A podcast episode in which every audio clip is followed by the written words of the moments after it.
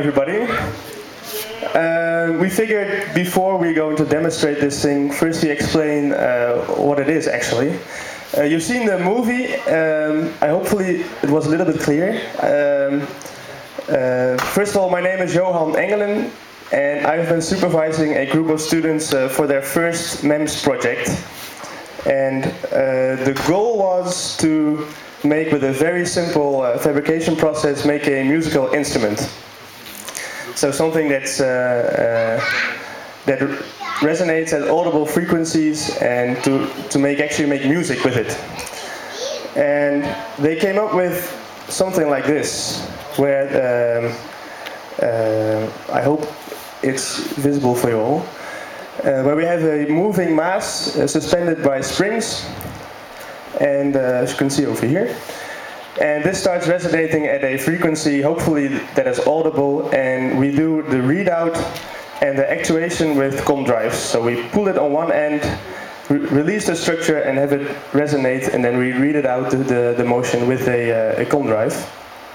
And um, they made this, and then they realized something that uh, if you have a, uh, normal musical instruments, they, the piano, for example, has a tone that uh, resonates for for several seconds. But if you make something very small, um, you get into trouble with scaling.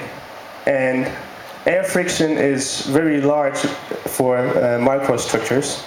So they needed a vacuum chamber, which is why it's sort of a big setup as well.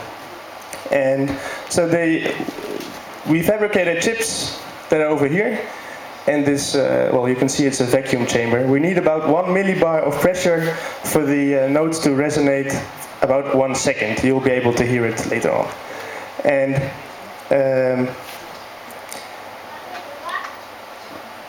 if you by changing, regulating the pressure, you can actually change the length of the notes, of course.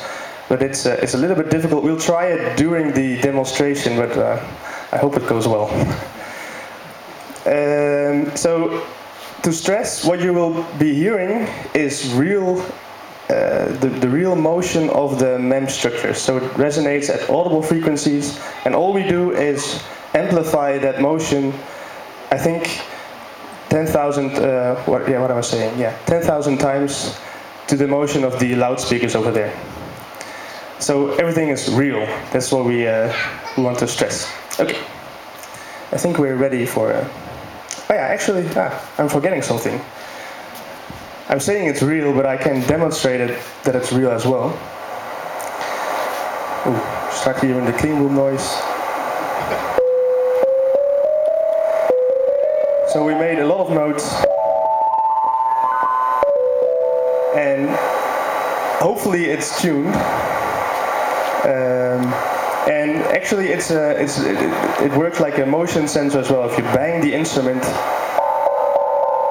you'll be able, you'll hear the noise as well, right? So you can kick it or I don't know. So it's real. Although nobody is going to play the instrument over here, we uh, use a MIDI interface to control it with the computer because we didn't find anybody who had the nerve to come play it for you live. So it's going to be a computer.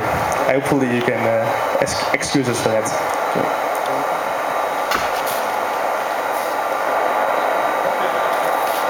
Ah. Yeah. So this is the image of the instrument.